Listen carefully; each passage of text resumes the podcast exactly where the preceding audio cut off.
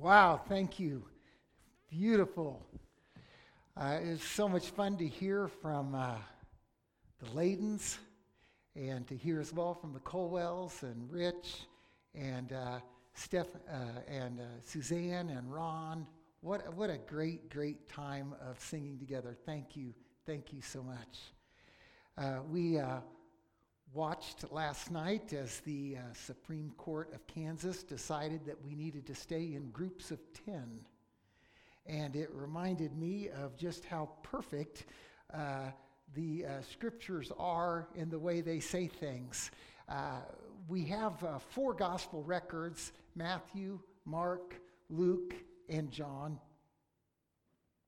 And in those four gospel records, we have the story of the resurrection in the last chapter of each one. Uh, Luke, if you remember, was not actually part of the original 12. Luke actually was a uh, physician that uh, aided in Paul's missionary journeys. Uh, Paul had some physical uh, limitations that uh, made it necessary for him to have a traveling physician along with him. And Luke was up to that task. And uh, then, during a period of time, Paul was imprisoned uh, at the uh, coastal city of Caesarea, that was just a number of miles from Jerusalem. And uh, Luke was there with Paul, and so he would have time then, being an historian himself and being a man of great uh, education, perhaps uh, one of the most highly educated New Testament writers that we have between him or Paul. But he went and researched and uh, found and put together the gospel record of Luke under inspiration of the Holy Ghost. Yes, be assured of that. And so you have these interviews that Luke has with a variety of people, uh, probably an interview with Mary that is reflected in the uh, Christmas story that is the most familiar one found in Luke chapter 2. But then uh, Luke's uh, resurrection story is rather interesting. He has the story of the road to Emmaus. He has the story of the ladies in the garden uh, with the tomb. He has the story uh, of the disciples meeting upstairs. And he, and he puts these all together, even with the ascension in chapter 24 of Luke, to where it almost sounds as though all that things happened in the same day. But we know they didn't from the other records. But Luke just puts them all together in, into story form in such a way that, that all those events are recorded together in a, in, a, in a wonderful chapter that just piles on proof after proof after proof of the resurrection. And in Luke uh, chapter uh, 24, verses 36 through 49, we have this story that starts with a statement, and the 11 were in the upper room. But that's not really true. It, weren't, it wasn't the 11 in that sense. The 11 became somewhat of a title for the disciples, uh, and that the, the disciples were known as the 11. But we know that at this particular meeting, there were not actually 11 there, because from John's gospel, we find out that on that first encounter, there was one of the disciples missing. And we just call him Doubting Thomas because of the story that is recorded in John's gospel at the very end, chapter 20. So Thomas is not there, but the 11 are referred to as a group. So if you take 11 and you subtract one, you've got the magic number 10, and they're in quarantine together in the upper room. Now, they're in quarantine together not because of a pandemic, they're in quarantine together because of a general fear of the government that was dominating Jerusalem at that time, of the leadership, the Sanhedrin, the Pharisees, and the Sadducees, and their ability to, uh, at that time, uh, exercise and, and do something that they had never been able to do before. They were actually able to get the Roman government to condemn a man to death Jesus. And so now they're thinking perhaps they'll do that with all of us. And so they're gathered into the upper room and they're being controlled by rumors and stories because they're in the upper room. They, they have people that are coming and knocking at the door and saying, You won't believe what happened. So and so said this. And then someone else coming up, You won't believe what happened. And so they're up there discussing the fact that there are a number of reports that the resurrected Christ has made appearances. And in uh, Luke 24, after they're discussing this, suddenly there in their midst is the resurrected Christ. Now, we don't know for sure how that happened. But can you imagine something like uh, the huddle of a football team in a circle? Did you know what happened? Did you know? Did you know? No. And they're all huddled around and they're talking, and one's talking over the other, and the other one's talking over this, and they're going, and, and Jesus just kind of comes through and appears, and he's on the outside of the huddle, and he goes, Really? and then they turn, oh, it's you. And the story just unfolds there with just a beautiful charm that, that is just absolutely delightful to look at because as we look at it, we realize uh, how absolutely true that story must be uh, in the way it happens. Because uh, they're there with him, and it, it says they had fear. And one of the first things he did, he tried to, he tried to calm their fears. But then it also says they had joy. Now, you don't think of joy and fear being together, but, but those two things are actually blended in that magical moment where they, they realize the, the resurrected Christ. I can't help but think of a couple of other scenes. There's one down the road where, where uh, uh only a few years from now, Peter is going to be in jail.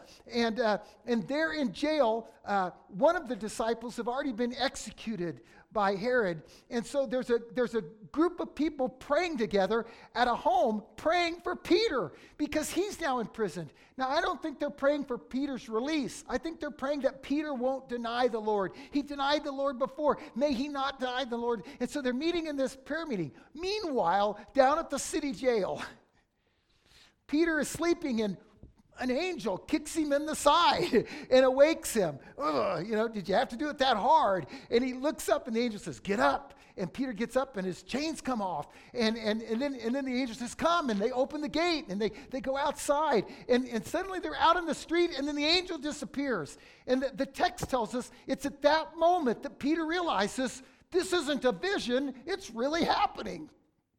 Now, can you imagine? He, Peter's first thought is, is, is, oh, God is rescuing me to heaven. And so he's going through all this thinking he's going, and then he's out in the outer streets and he realizes, whoa, I'm, I'm actually free. And so he thinks, where should I go? And so he begins to think off the possible places. And he, and he thinks of uh, one of his relatives. And he thinks, I'll go by there. And he knocks on the door and, and, uh, and, and they're praying. They're in earnest prayer. They're in deep prayer. They're in serious prayer. Who's knocking at the door? It doesn't matter. We're having a prayer meeting. And so they send, the, they send Rhoda to the front door uh, because she's the least, uh, least likely person to pray, I guess. And so she goes to the front door, and, and it's Peter, and he says, Can I come in? And, and Rhoda is so shocked that she goes back into the crowd and leaves Peter out on the front stoop.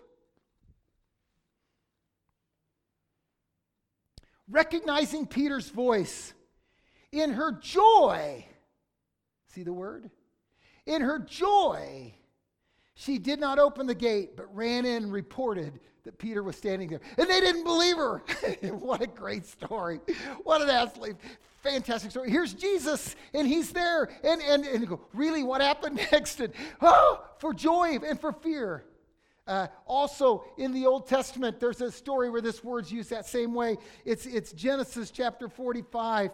And, and, and Judah has made an appeal to Joseph, not knowing it was Joseph. And, and he makes this appeal to Joseph. And, and in this appeal to Joseph, Joseph reveals, I'm your brother. Is my father really still alive? And they assure him that he is. And they're in this shock wonderment of, of Joseph and, and, and such. And, and, and then he says, Now, when you go home, don't, don't argue on the way. Don't argue on the way. Because even though they knew that Joseph was alive, and even though they knew there was provision there in Egypt, there was all these emotions going through themselves. And, and so they get back and they tell the story to their father, Jacob. And they say, Joseph's alive. He's the ruler over all the land of Egypt. And it says of Jacob, his heart became numb for he did not believe them. Can you imagine the sheer uh, shock of that moment? Although these are great stories, none of them compares to the complete, total shock that the disciples have at this moment, knowing He's alive. He has conquered the grave. These 11 who were so fearful prior to this moment, I know Thomas isn't there, but he'll be there in a week. Their lives during this period of time are, are transformed in such a way and I, I want to be very clear. I'm certain all the disciples were already believers, they were already saved by the grace of Christ. But the conviction of their inner being toward this powerful truth of the gospel is, is just hardens them, not in a bad way, but, but, but sets them on a course that will change their every movement from here forward. He's alive. He is alive. And in this uh, few brief moments that Christ has, he, he's going to give them three great proofs of the resurrection. And I think these proofs of the resurrection are, are powerful and strong because of the words that, that John would give several years later in opening his epistle. In 1 John, John writes, That which was from the beginning, which we have heard which we have seen with our eyes, which we have looked upon and have touched with our hands. The wording that John uses here is the exact same wording that Jesus is going to use in the Luke 24 passage. John says, That which we have looked upon, that which we have touched with our hands concerning the word of life. This of the resurrection is not just that Christ is God's Son. This of the resurrection is not just that Christ, as God's Son, has stated his clear love for you. This of the resurrection is not just that Christ is God's Son and that he has stated his clear love for you. This of the resurrection is that Christ, God's own Son, who has stated his love for you, has made a way possible for you to be right with God by dying for your sins. He is the word of life. He sets men free. He is the word of life. He provides an eternal destiny for us that is unparalleled, that is unparalleled. And it's because of the proof and the power of the resurrection. It's interesting to note that there's three specific uh, proofs that Jesus gives. And, and all three of them are highlighted by his very words. The first thing Jesus says to the disciples here is they, they look at him in shock of who he is. He says, uh, See my hands and my feet. It's found in uh, Luke 24, and I'm going to I'm gonna look it up because I, I want you to see every, every part of this statement that is so powerful to the disciples at this point. Why are you troubled? Why do doubts arise in your heart? Behold my hands and my feet.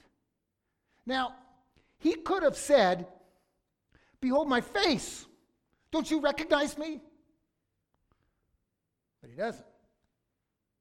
He, he points out the very places where he was wounded for our transgressions, where he was bruised for our iniquities. This isn't lost at all on Thomas's mind because Thomas says, Unless I thrust my hand into his side, unless I look at the very marks of his feet. Uh, Jesus is pointing out not just that he is who he is, but he has done what he has done. He has died for our sins. Look at my hands. Someone has said there's only two man made things that will be in heaven the wounds and the hands and the feet of our Lord. Throughout all eternity, we will be able to gaze upon the proof that He died in our place on that cross. Jesus said, Look at my hands and my feet. Handle me and see. A spirit does not have flesh and bones as I have. You know, so often the picture of heaven is something like, you know, we're going to be like angels.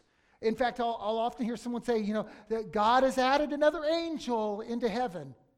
We will not be angels in heaven. We will be men. We will be women purchased by the blood of Christ. We'll never be an angelic being.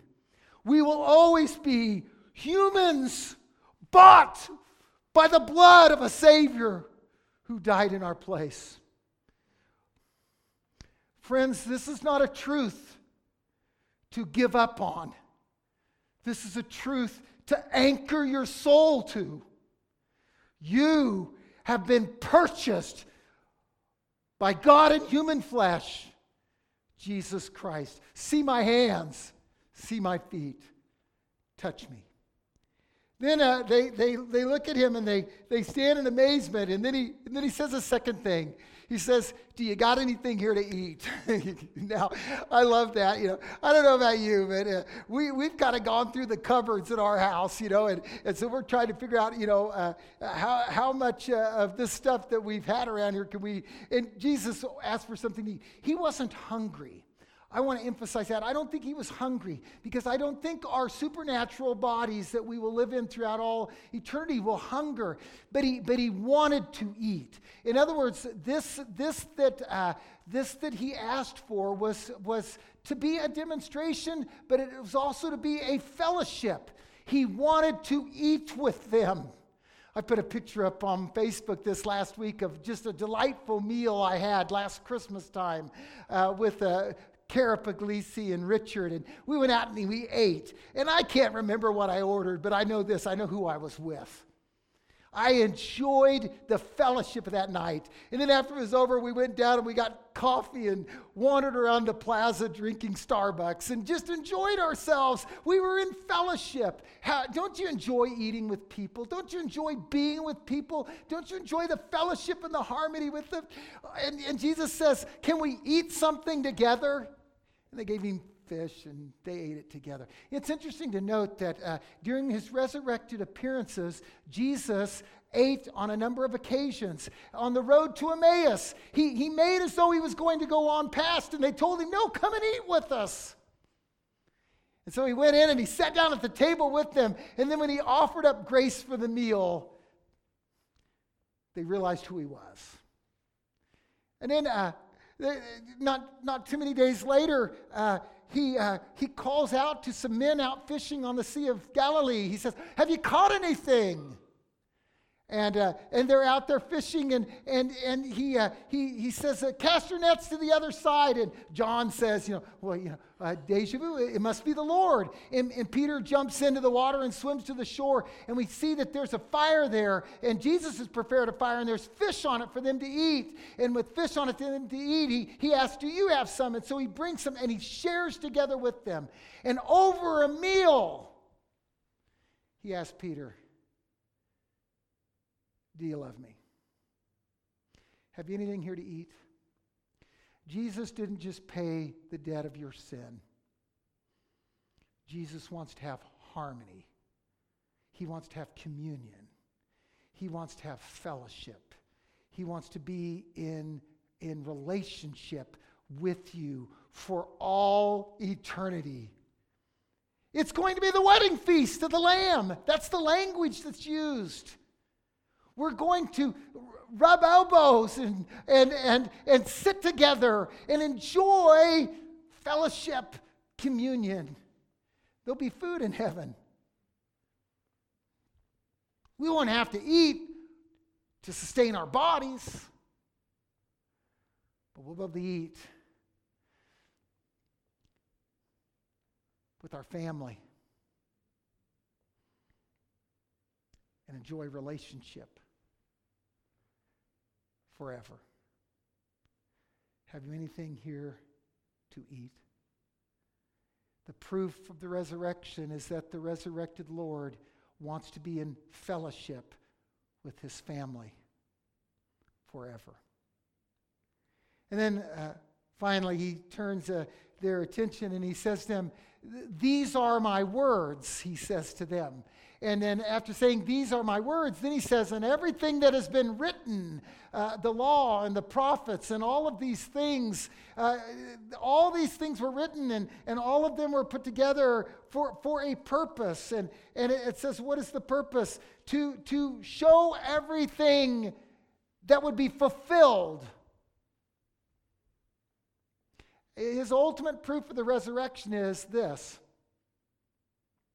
the resurrection had to be because God had said it was to be. That's the ultimate proof of the resurrection.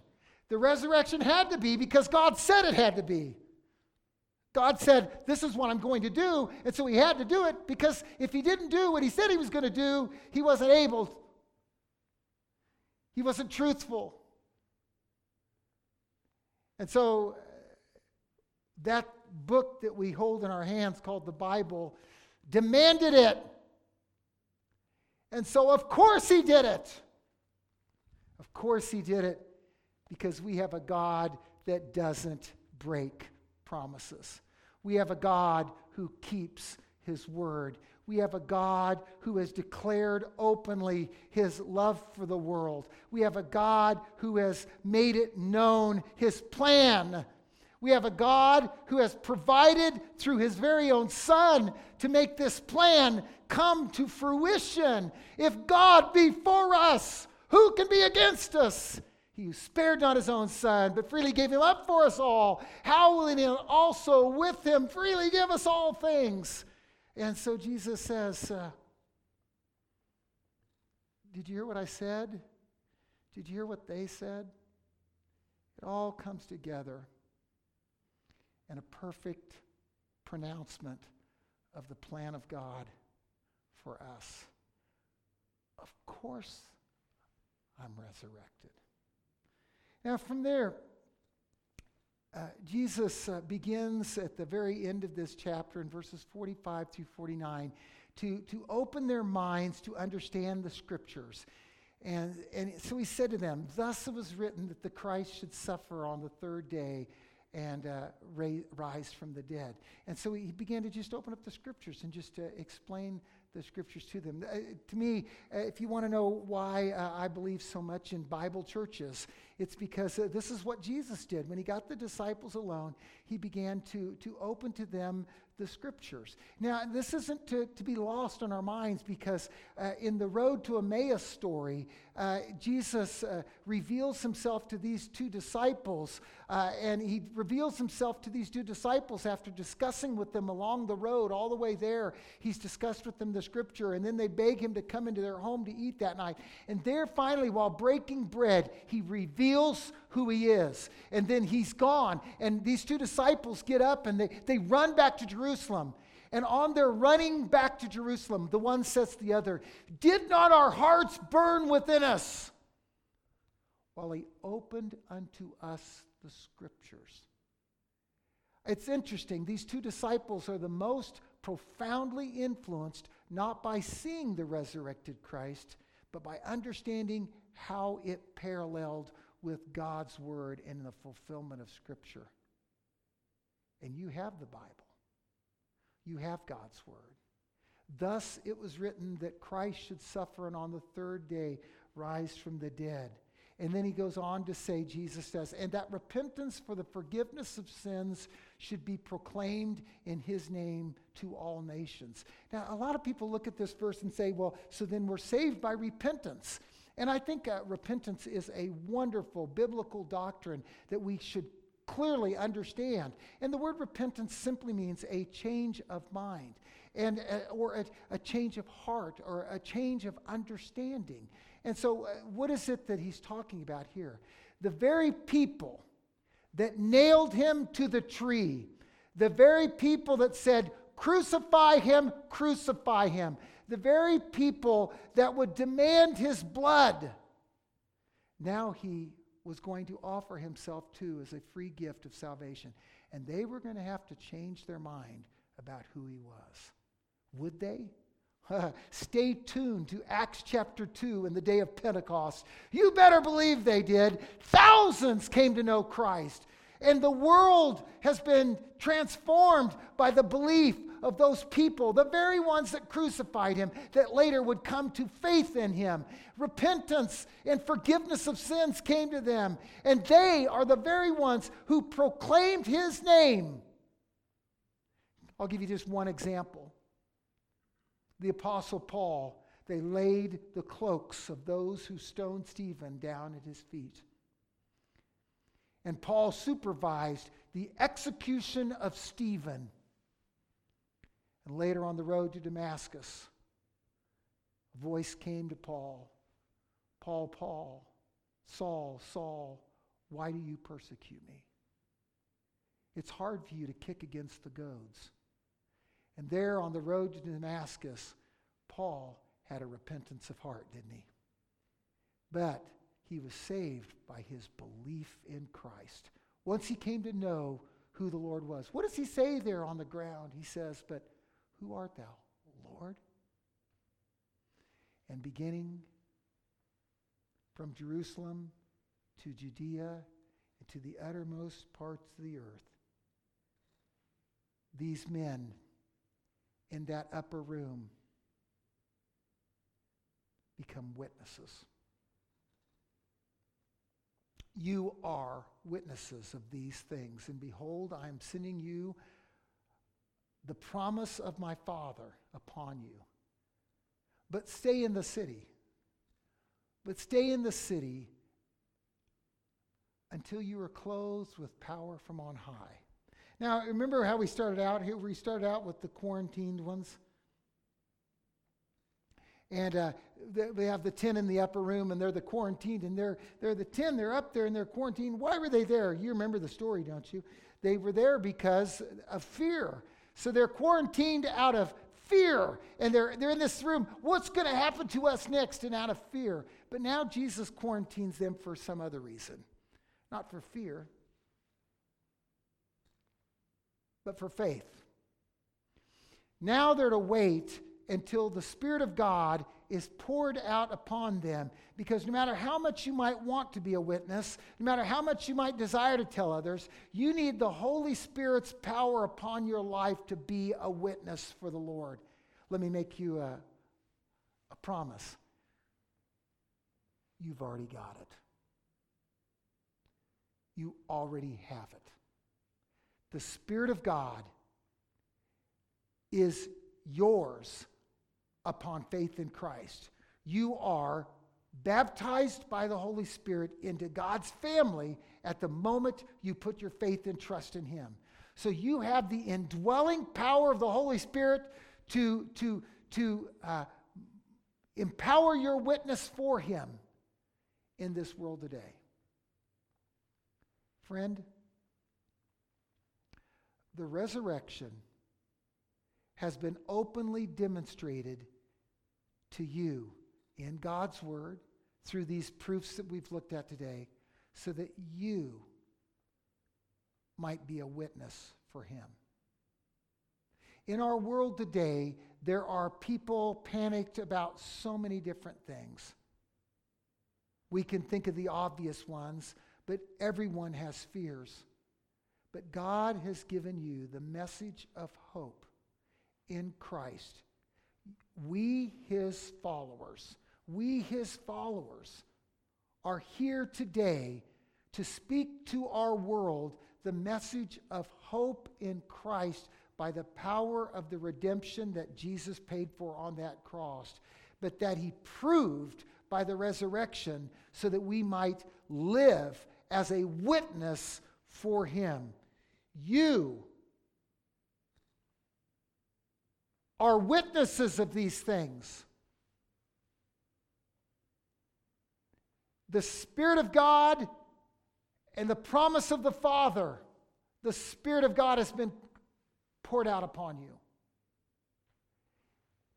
Go, clothed in His power, to be a witness for Him. Christ the Lord is risen. He is risen indeed. Let's pray.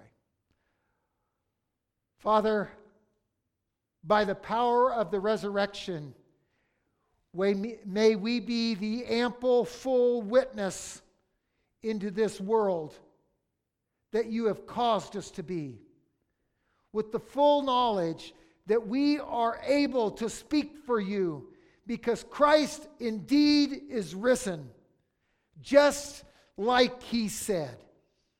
Amen and amen.